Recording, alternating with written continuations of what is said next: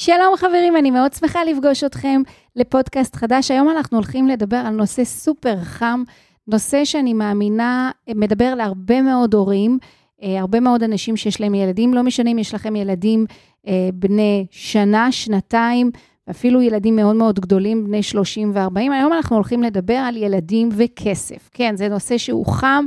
זה נושא, נושא שמטריד המון המון אנשים, וברגע שעושים איזשהו תהליך כלכלי, או בכלל, גם אם אנחנו לא עושים איזשהו תהליך כלכלי, הנושא הזה של הכסף, הנושא הזה של מה אני עושה, האם אני נותנת להם דמי כיס, האם אני נותנת להם את כל מה שהם מבקשים, האם לשלם, לא לשלם, הנושא הזה של הכסף הוא משהו שצריך לדבר עליו, צריך לפתור אותו, צריך להבין אותו, כדי ש... אמ, התהליך הכלכלי, עוד פעם, גם אם אתם עושים אותו, גם אם אתם לא עושים אותו, אבל ההתנהלות הכלכלית בבית תהיה יותר רגועה, יותר זורמת, יותר נעימה. אחד הדברים שאנשים אומרים לי כשהם מתחילים את התהליך, ואנחנו עושים איתם את שיחת ההיכרות ושיחת האבחון, אה, וכשאנחנו שואלים, מה היית מבקש? אם היה לי איזשהו מטה קסמים, מה היית מבקש שאני אתן לך? אז לרוב הם אומרים להיות מסוגל לתת לילדים שלי את כל מה שהם רוצים. זאת אומרת שהמשפט הזה, הלוואי ויכולתי לשלם להם את כל מה שהם רק רוצים, זה משפט שחוזר על עצמו, וזה סוג של, תשמעי, בשבילי אני מוכנה לוותר, על עצמי אני מוכנה אה, לא לקנות, לא לעשות, לא כלום, אבל עד לילדים שלי. הילדים שלי, זה הדבר הכי יקר לי, ואני אתן להם את כל מה שהם צריכים. אה, במקום אפילו של מבחינתי חינוך זה מעל הכל, ואז בעצם אנחנו פוגשים אנשים שמשלמים אלפי שקלים על כל מיני, אז תוכניות וחוגים והכנה לכיתה א' וחוג כזה וטיפול כזה. עכשיו, אני לא אומרת שזה משהו רע, חס ושלום, אני בעד, אני חושבת שזה נהדר, אני גם עשיתי את זה, אבל השאלה שאני רוצה לשאול היום, זה האם זה משרת אותם. כי מצד אחד, ההחלטות האלה שאנחנו לוקחים של לתת להם ולשלם להם, ואני לא רוצה להגיד, אה, אה, לתת להם את כל מה שהם רק רוצים, ואתם יודעים, להיות במקום הזה של אני קונה כי יכול להיות שיעשו להם חרם חברתי, ואני נותנת להם, הוא שבר את האייפון, אז אני אקנה לו את האייפון האחרון, כי מה יגידו החברים, או שאנחנו קונים מותגים כי אחרת הוא לא יהיה מקובל בבית ספר, זאת אומרת, כל הדברים האלה שאנחנו עושים, זה סוג של התנהלות שמתנהלת, שקורית אה, בגלל איזשהו פחד עתידי שיכול להיות שיקרה להם משהו לא טוב אם אנחנו לא נעשה את כל הדברים האלה. זאת אומרת, מצד אחד אנחנו רוצים לתת להם את החוגים ואת ה... את, ה, את, כל ה, את, את כל התמיכה הזאת, את כל המערכת של התמיכה, וזה עולה לנו כסף, ומצד אחד זה בסדר גמור, זה, זה התפקיד שלנו כהורים, אני הראשונה שאומרת את זה. מצד שני, השאלה שאני באה לשאול היום, זה האם זה נכון לעשות? האם לתת להם ולקנות להם את הכל, זה משהו שהוא נכון, גם אם זה בא על חשבון ההורים, הכוונה, גם אם זה מכניס אותנו למינוסים וחובות. כי נכון להיום זה מה שקורה לרוב האנשים. רוב האנשים שאנחנו פוגשים נכנסים למינוסים וחובות, לא רק בגלל הוצאות שיש להם סביב חינוך ילדים, זה לא רק זה או סביב הילדים, אבל זה איזשהו איזשהו אחוז מאוד משמעותי בתקציב החודשי. ואז אני באה ואני שואלת מצד אחד, אז ההורים מסתכלים על המספרים, הם יודעים, גם אם הם לא מנתחים את המספרים, הם רואים שעולה להם אלפי שקלים בחודש לתת לילדים במחאות את מה שהם מרגישים שהם צריכים לקבל, אז בצורה הרציונלית הם רואים שזה מכניס אותנו, אותם למינוסים וחובות ולבלגן. מצד שני, ברמה הרגשית הם לא מסוגלים להתנתק משם, הם לא מסוגלים לוותר על זה. ואז השאלה הראשונה היא, למה בעצם הם לא מסוגלים בצורה רציונלית אה, אה, לא לעשות את זה? והשאלה השנייה שמבחינתי היום אנחנו נדבר עליה, זה האם זה נכון.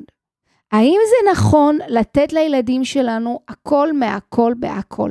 האם זה משרת אותם? האם זה באמת באמת מצייד אותם בכלים האלה שאנחנו כל כך מתפללים שיהיו להם כדי להתמודד עם החיים?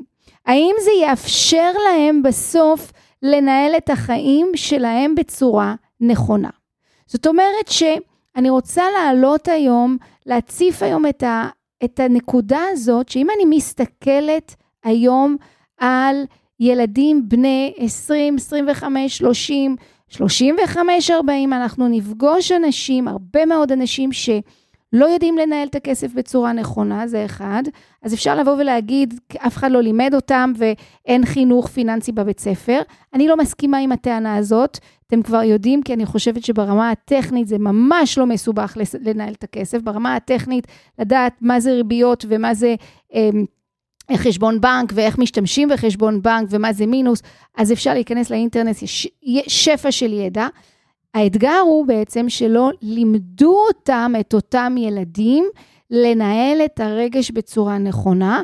הם נמצאים, בדיוק כמו שאנחנו נמצאים, בתוך עולם מלא פיתויים, מלא, אה, מלא מנגנונים שלוחצים על הכפתורים הרגשיים של אותם ילדים, והילדים האלה יש להם מצד אחד את הדרישות כשהם קטנים והם הולכים להורים שלהם, וביותר מאוחר, בגיל 20-25, הם כבר לא הולכים להורים, הם משתמשים בכרטיסי אשראי, משתמשים במינוסים שהבנק נותן להם בנדיבות, בגיל 25-30 הם מוצאים את עצמם עם התחייבויות, חוסר יכולת בכלל לסגור את החודש, אנחנו פוגשים אנשים כאלה, בני 25, שיש להם הכנסות של 8,000 שקל, יופי של הכנסות, והם לא מסוגלים לשים שקל אחד בצד. עכשיו, אפשר לבוא אליהם בטענות. למה אי אפשר לבוא אליהם בטענות? כי הם בעצמם לא מבינים שהם לא מתנהלים בצורה נכונה. מבחינתם הם בסוג של פרוזדור, זה מה שיש, לכולם יש את החיים האלה, אה, זה משהו ש... אה, אנחנו חיים בדור שהוא מאוד קשה, אי אפשר להשיג, אי אפשר, אה, אנחנו לא מתפרנסים בכבוד. אתם יודעים, כל הדברים האלה שאנחנו שומעים בחדשות כל יום, ו- ובסופו של עניין, הם, אותם דברים משכנעים אותם, את הילדים שלנו, שבאמת הם הח... אלה החיים. כאילו, בחיים, הם, הם בחיים לא יצליחו להשיג דירה, אה, והחיים מאוד מאוד יקרים, ואז אנחנו נמצא את האנשים האלה, את כל הצעירים האלה, נשארים אצל ההורים עד גיל 30. אנחנו פגשנו אנשים שהורים, כן, בני 50 ו-60, שמתגוררים ביחד עם הילדים שלהם באותו, באותה דירה או ביחידה נפרדת, הילדים ביחידה נפרדת, למה? כי אותם ילדים מתים מפחד לצאת מהבית. איך אני הולך להתמודד עם זה? איך אני הולך אה, לנצח? איך אני הולך בכלל אה, להצליח? אה, לאזן את עצמי במהלך, ה, אה, במהלך החודש, אני לא מצליח. זאת אומרת, היום כשאני אצל ההורים שלי לא מצליח לסגור את החודש, אז אם אני מוסיף לזה שכירות, ארנונה, חשמל בחיים, אני לא אצליח. אז זה בעצם השאלה שאני שואלת. זאת אומרת, מאיפה זה בא? מאיפה בא החוסר יכולת הזאת של אותם ילדים להתמודד? איך זה יכול להיות שהם הגיעו למקום הזה שהם לא מצליחים להתמודד עם החיים? ואני לא מקבלת את יוקר המחיה. לא מקבלת את זה כי לפני 30 שנה, כשאנחנו עצמנו, אני בת 50, כשאנחנו עצמנו היינו צריכים להתמודד עם החיים, גם אנחנו התמודדנו עם החיים. אז נכון, החיים אולי היו יותר אה, זולים, למרות שאני לא כל כך מאמינה, זאת אומרת, אנחנו לא ניכנס לזה כרגע, זה שיח אחר לחלוטין. כשאני זוכרת, כשאני הייתי בת 30, 25, 30, וכשהילדים שלי נולדו, ללכת ולקנות את הקנייה הראשונה של החורף או של הקיץ של הבגדים של הילדים, כל פיג'מה הייתה 50 ו-100 שקל, ולשישה ילדים, תאמינו לי, זה היה נורא נורא יקר. היום באלי אקספרס, שיין וכל אלה, הכל מאוד מאוד זול. זאת אומרת, מצד אחד המוצרים נהיו מאוד מאוד זולים, מצד שני, כן המשכורות הלכו וגדלו. זה נכון שהדירות נהיו מאוד מאוד יקרות, זה אני מסכימה איתכם, אבל יחד עם זאת, יש כן אנשים שמצליחים להתמודד עם כל המצב הזה. יש כן אנשים ומשפחות צעירות שמצליחות להתמודד עם המצב הזה. אך איך הן יכולות לעשות? מה קרה שזה קורה? עכשיו, אני אתן לכם עוד דוגמה מאוד מאוד קרובה אליי.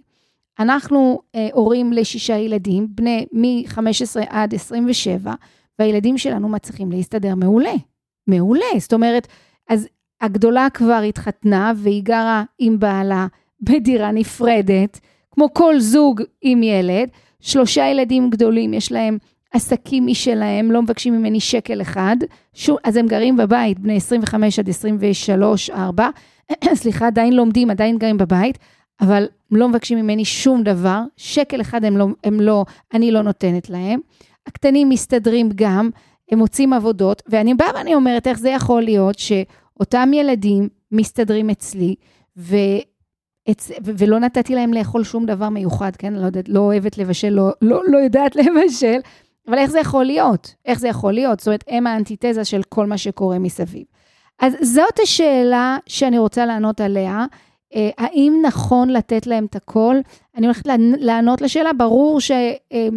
אה, אתם יודעים, זה שיח, אתם מוזמנים לחלוטין, לחלוטין להתווכח איתי, אתם מוזמנים אה, לכתוב לי בקומנטים ו, ואפילו לשלוח אה, בפרטי, את לא צודקת, אני אשמח, אני תמיד אוהבת את התגובות שלכם.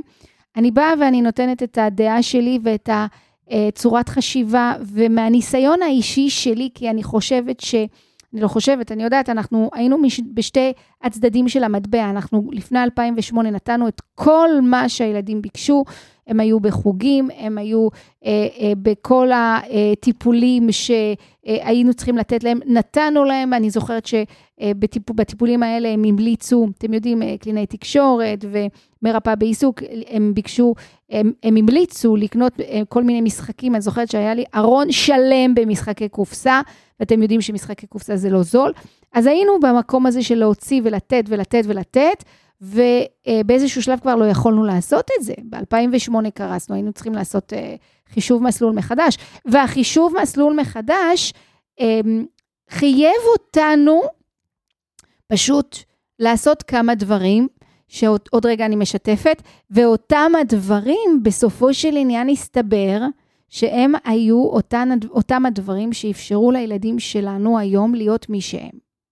וכשאני שואלת אותם, ואני שואלת אותם לעיתים מאוד מאוד קרובות, כי, כי אתם בטח מבינים את זה, שכשהגענו למקום של, חבר'ה, אנחנו מוצאים אתכם מהחוגים, עזבו את זה שהם היו מאושרים לצאת מהחוג אנגלית וחוג תופים, זה היה סוג של עינוי אה, אה, כל שבוע, אבל ברגע, זה, זה מבחינתי ומבחינת דוד, זה היה סוג של טראומה, ותמיד אני, אה, עדיין היום, כן, כדי לקבל את הביטחון שהכל טוב, למרות שאני רואה שהכל טוב, אני, אני תמיד שואלת, חבר'ה, אתם, אתם לא חוויתם, כאילו, איך חוויתם את כל, הניס, את כל הדבר הזה, את, ה, את, את כל התקופה הזאת, ותמיד הם אומרים, אמא, את לא מבינה, זה היה הדבר הכי טוב שקרה למשפחה שלנו. זה גם ליכד אותנו, כי עשינו את מה שעשינו, זאת אומרת, זה הפך אותנו לגוש אחד שאי אפשר לפרק. אין, כאילו, אנחנו שבט, וזה גם אה, נתן להם כלים לדעת איך להתמודד עם החיים. זה פשוט, זה מה שזה עשה. אז שוב, לא עשינו את זה בכוונה, ברוך השם, זה מה שקרה, אבל אני רואה תוצאתית שזה לגמרי, לגמרי עשה עבודה רק טובה. אז בעצם מה אנחנו עשינו? אז עשינו דברים אה, שבאותם ימים לא ידעתי שאנחנו עוברים תהליך של טרנספורמציה. לא ידעתי באותם ימים ש... לאט לאט אנחנו אה, מסתכלים פנימה על מה, מה הצרכים האמיתיים שלנו. עוד פעם, אתם יודעים, המחקר הזה של מי אנחנו ומה הצרכים האמיתיים שלנו, אנחנו יכולים לעשות אותו בשתי מקרים. המקרה הראשון זה שאתה אה, מקבל סטירה לפנים מהבנק, והבנק אומר, חבר, תתחיל להתאפס על עצמך, אני לא, אני לא רוצה יותר לשתף איתך פעולה, זה מה שלנו קרה.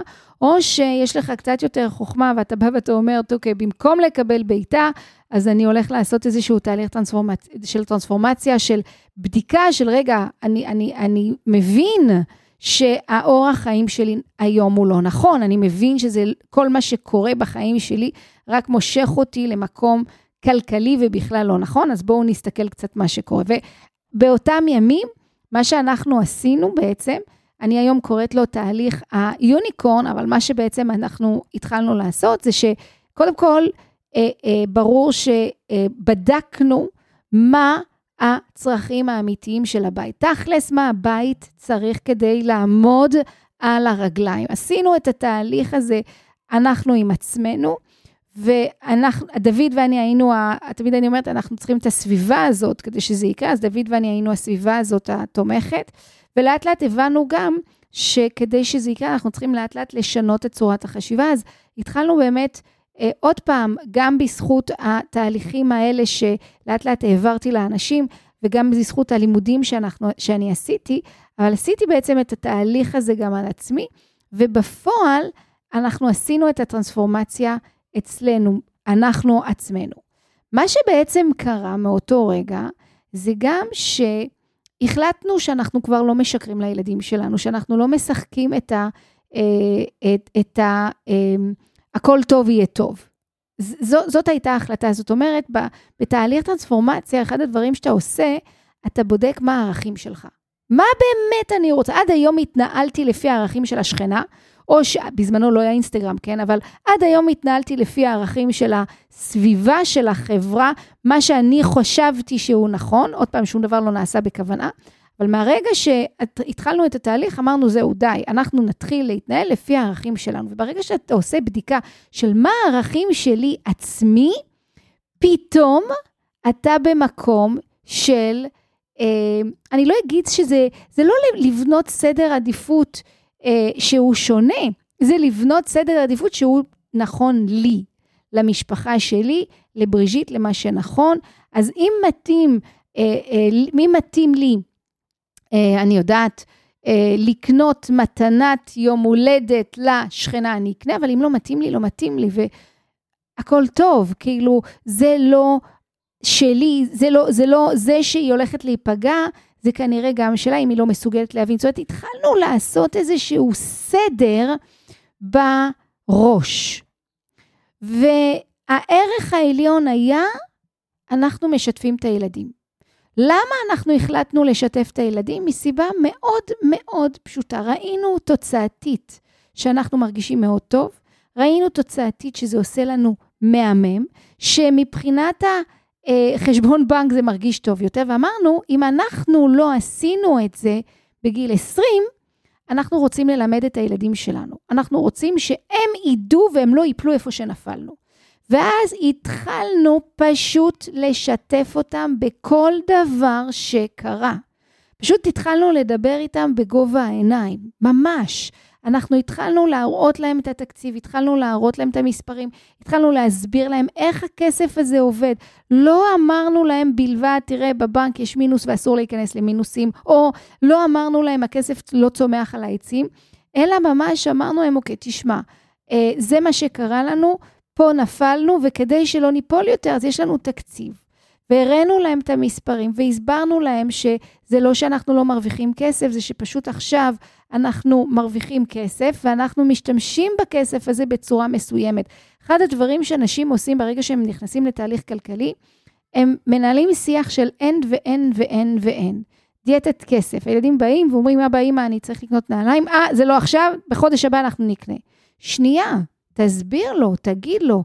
ברגע שאתה אומר, בחודש הבא אנחנו נקנה, אתה אומר לילד, כרגע אין לי כסף. אל תגיד לו, אין לי כסף. תגיד לו, יש לי כסף, אבל הכסף הזה, אני כרגע תכננתי אותו לדברים אחרים, ואז תראה לו, לארנונה, חשמל, מים, לשכירות. עכשיו, ברגע שאתה מסביר לילד הזה, אתה עושה שתי דברים. אחד, אתה מלמד אותו סדרי עדיפות, פתאום הוא מבין שיש ארנונה. ילדים לא יודעים שיש ארנונה, חבר'ה, שיהיה ברור. הם מגלים שיש ארנונה בגיל 25, ואז בגיל 25 הם אומרים, אתם יודעים מה, עזבו, תמשיכו לשלם אתם, אני אשן למטה במרתף. זה לא מה שאתם רוצים. ברגע שאתם משתפים אותם בדבר הזה שנקרא ארנונה, חשמל, מים, וכמה שיותר מוקדם, הילד בעצמו יכבה את האור. כי אז הוא יגיד, ככל שאנחנו בבית נשלם פחות חשמל, יישאר יותר כסף כדי לקנות את הנעליים שאני רוצה. היגיון פשוט. לילדים שלנו יש הרבה מאוד היגיון, אין להם הרגלים. למה? כי ההורים שלהם אין להם את ההרגלים הנכונים. אי אפשר ללמד ילד רק על ידי אה, משפטים כאלה, הכסף לא צומח על העצים ואתה צריך לצאת לעבוד. צריך להראות להם, ילדים לומדים הכי טוב מחיקוי, אוקיי? אז התחלנו לשתף והתחלנו להראות והתחלנו אה, ממש לדבר איתם ולשוחח ולהסביר את הדברים. וגילינו שהילדים שלנו מבינים הכל, ולא רק זה, גילינו שהם משתפים איתנו פעולה. כשאנחנו היינו אומרים, תשמע, הכסף כרגע, אנחנו משתמשים בו בדבר, לדבר אחר, אוקיי, אתה יודע מה, עזוב, אז אנחנו נחכה עוד, מה, עוד, עוד חודש, הכל בסדר. אנחנו התחלנו להיות להם יותר, אה, התחלנו להיות להם יותר מנטורים, יותר מאסטרים, מאשר רק הורה. זאת אומרת ש... כשהם באו וביקשו מאיתנו, אמא, אה, הנה, אני זוכרת, אמא, אני רוצה, אני רוצה לנסוע למלדיבים, אז לא אמרתי, שמע, אין לי כסף, אני לא יכולה, או שאמרתי, או, או שאמרתי לו, אתה יודע מה, אה, אה, לא, עזוב, זה לא מקום טוב. אתם יודעים, יש גם את ההורים האלה שמנסים להוריד את הילדים מהקניות שלהם, לא כדאי וכל אלה. אנחנו ישבנו, אמרתי, שמע, נכון לעכשיו, בתקציב שיש לי כרגע, זה לא משהו שהוא נכנס לתוך התקציב. שימו לב, וזה לא אמרתי שאין לי, זה לא נכנס לי לתוך התקציב. ואז אמרתי לו, בוא נחשוב איך אנחנו יכולים כן להגיע לשם. ואז ישבנו ובנינו תוכנית, ואז הילד התחיל אה, אה, לחפש איך הוא יכול להרוויח, ואני זוכרת שהוא עבד איזה חודשיים, ממש בקיץ, ב, אה, בחוף, הוא אסף את הכסף, ואני חושבת שלהיות מסוגל בגיל 17 לקנות לעצמו את הדבר הזה שנקרא מלדיבים, שזה היה חלום חייו, אה, אה, אני מאמינה שאתם תסכימו איתי, אבל ברמה של ביטחון עצמי, אי אפשר להשתוות לזה. כאילו, אין שום תוכנית, שום קורס, שום חוג לא ימלא אותו ביטחון ברמה הזאת. וזה בדיוק מה שקרה. ברגע שהילדים הבינו שהם יכולים להרוויח כסף בעצמם, הם הבינו איך המשחק הזה עובד, הביטחון שלהם פשוט הלך וגבה. זה, זה פשוט ככה, זה, זה היה קסם של דבר לראות את זה. זאת אומרת, הפכנו להיות המאסטרים שלהם. אז שיתפנו אותם בכל מה שקרה, פתחנו את הלב, לא הסתרנו שום דבר. התחלנו להיות להם יותר יועצים, יותר אה, אה, בואו נחשוב ביחד איך אנחנו יכולים לעשות את זה. ומצד אחד, כשהם היו משותפים לכל האתגרים של החיים מבחינתם, וראו שעברנו אתגר-אתגר, הם ראו שהכל אפשרי. כל הדבר הזה שיצרנו בבית, מצד אחד שיתוף, מצד שני, אה, בואו נחשוב ביחד איך אנחנו עושים. בואו, מצד אחד המקום הזה של תראה, נכון, הנה עכשיו יש אתגר, אבל תראה איך אנחנו עוברים אותו, זה היה שיתוף, ואוקיי, גם עכשיו אתה עם האתגר, בוא נראה איך אנחנו עוברים אותו ביחד. כל זה יצר סביבה ש... באותה סביבה הילדים הרגישו בטוחים, הרגישו שהם יכולים להתגבר על כל דבר, כי הם ראו את ההורים שלהם מתגברים, הם ראו את עצמם מתגברים, הם ידעו שיש להם תמיד למי לפנות. היה איזשהו שיח, ועד היום, חבר'ה, עד היום, השיח סביב הכסף הוא קיים, הוא נמצא, הוא נוכח.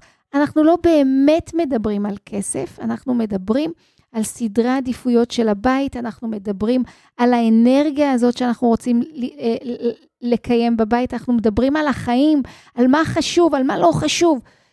זה בעצם מה שהצלחנו להשיג בזה ששיתפנו ועזרנו להם להתמודד בכוחות עצמם. הפכנו אותם בעצם, או יותר נכון, נתנו להם את היכולת, את המיומנויות האלה שהם היו צריכים כדי להתגבר על העולם. ואני יודעת בוודאות מוחלטת שכל אחד ואחד יודע שהוא יכול לעזוב את הבית ולגור לבד, ויש לו את היכולת. אני, אני יודעת שתכלס היום יש להם את היכולת לעשות את זה. אז מצד אחד, כן חווינו את המקום הזה של לתת ולתת ולתת, מצד שני, היינו חייבים לצאת מהדבר הזה כי לא הייתה לנו ברירה, אבל מסתבר שבמרכאות, כן, האתגר הזה שירת אותנו. היום הפודקאסט היה, היה כדי לתת לכם את, את נקודת המבט הזאת של הייתי במקום שנתתי להם הכל, והפסקנו כי לא, היינו, כי לא הייתה לנו ברירה, אבל אתם יודעים מה? זה יצא לחלוטין, לחלוטין לטובה. כי זה אפשר להם להפוך להיות מבוגרים, אחראים, שיכולים להתמודד עם החיים. אז לשאלה של למה אנחנו עושים, רוצים לפנק את הילדים, אמרתי לכם, יש, יש לי בעצם שתי שאלות היום, למה אנחנו מפנקים אותם, והאם כדאי? לשאלה השנייה עניתי, האם כדאי? אישית אני לא חושבת. אישית אני חושבת שהילדים שלנו לא צריכים את הכסף שלנו, הם יותר צריכים את השיתוף שלנו, את זה שאנחנו מתנהלים אנחנו בצורה נכונה, זאת אומרת, אנחנו חייבים את זה בשבילם. אה, וכדי שהם יוכלו להסתכל עלינו וללמוד ממה שאנחנו עושים. הם צריכים את ה... הם צריכים את העזרה שלנו כיועצים, אבל אם אנחנו בעצמנו לא יודעים להתנהל נכון, אז אנחנו לא נוכל לייעץ להם. זאת הסיבה שתמיד אני אומרת לאנשים, חבר'ה, אתם לא יודעים להתנהל נכון, הכל טוב, לא ידעתם עד עכשיו, הכל טוב. תלמדו לעשות את זה, תלמדו לנהל את הכסף ואת הרגש שלכם. דרך אגב, בתוך התוכנית שלנו יש אה, ארבע שיעורים רק על זה, כי אני מאוד מאמינה שהורים חייבים לדעת לחנך את הילדים שלהם בצורה נכונה על שימוש בכסף. אז השלב הראשון זה שהם לומדים, השלב השני, בוא, תיקח את הכלים כדי להעביר את זה הלאה. אבל זה בעצם ה... איך אנחנו צריכים לעשות בעיניי, אוקיי? לגבי הכסף. אנחנו לא ניכנס בפודקאסט הזה זה, לדיוק הזה של כמה אה, דמי כיס לתת, לתת לילדים או לא לתת להם, האם כדאי לתת להם או לא כדאי לתת להם. נעשה פודקאסט אולי בנוסף, איך תכלס, ממש כלים מעשיים איך לעשות את זה. אני רושמת לי, אנחנו נעשה את זה בקרוב, מבטיחה. אבל האם צריך לתת להם את, ה, את הכל? זאת הייתה השאלה הגדולה. לא, ממש לא, בעיניי לא צריך לתת להם את הכל. ולמה אנחנו רוצים לתת להם את הכל? אז זה מאוד מאוד קשור לרגש שלהם, זה קשור לרגש פנימי שלנו, אז לחלק מהאנשים זה יהיה הצורך הזה שאוהבו אותנו, הצורך הזה של להיות משמעותיים בעיני הילדים שלנו, זה בעצם ה, למה אנחנו עושים את זה. ואז אני מחזירה אתכם בעצם לנקודת ההתחלה, כדי שתוכלו לחיות את החיים שלכם בצורה נכונה יותר, אל תשתמשו בכסף כדי לקנות את האהבה של, ה... של הילדים שלכם, זה לא יהיה נכון לעשות את זה. למה כל אחד עושה את זה מהסיבות שלו? האם זה נכון לעשות את זה? לא. עובדה שתוצאתית, אנחנו רואים שהילדים שלנו, אה, ברוך השם, מתנהלים טוב, חיים בצורה טובה, ואנחנו רואים שהרבה מאוד אנשים שממשיכים לתת מענה לצרכים של, של עצמם, בזה שהם נותנים לילדים שלהם עוד ועוד ועוד, פשוט מטרפדים את החיים של הילדים שלהם. אז אני מקווה שעזרתי לכם בפודקאסט, בפודקאסט הזה.